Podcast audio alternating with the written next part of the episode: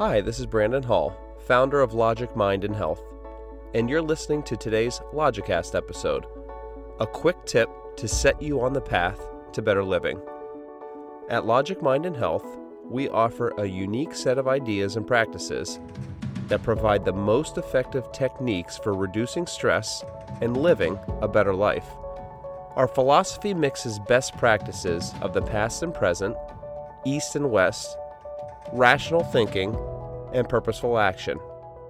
Our approach is based on sound reasoning. Our methods have been verified by scientific research and our own personal results.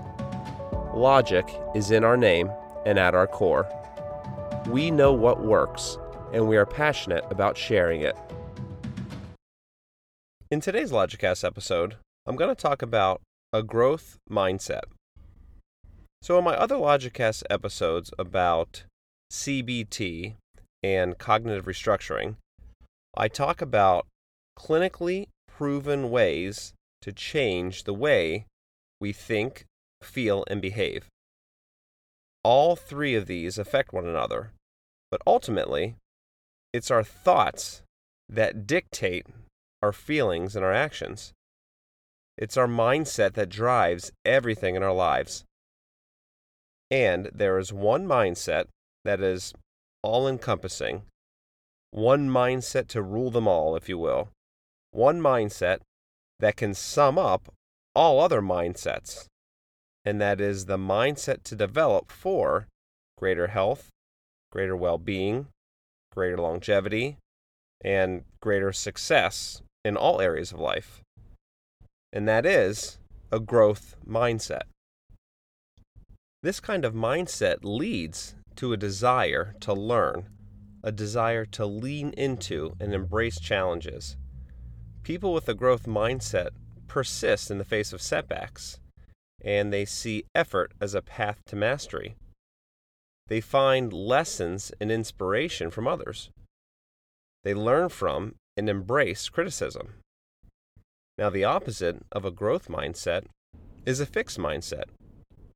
Dr. Carol Dweck describes these two mindsets in her book, Mindset. She's a psychologist at Stanford and has over 20 years' experience in this field. People who don't have a growth mindset avoid challenges and give up easily. They ignore useful feedback and see effort as fruitless or worse. They feel threatened by the success of others. Because of this line of thinking, they plateau early in life and achieve less than their full potential.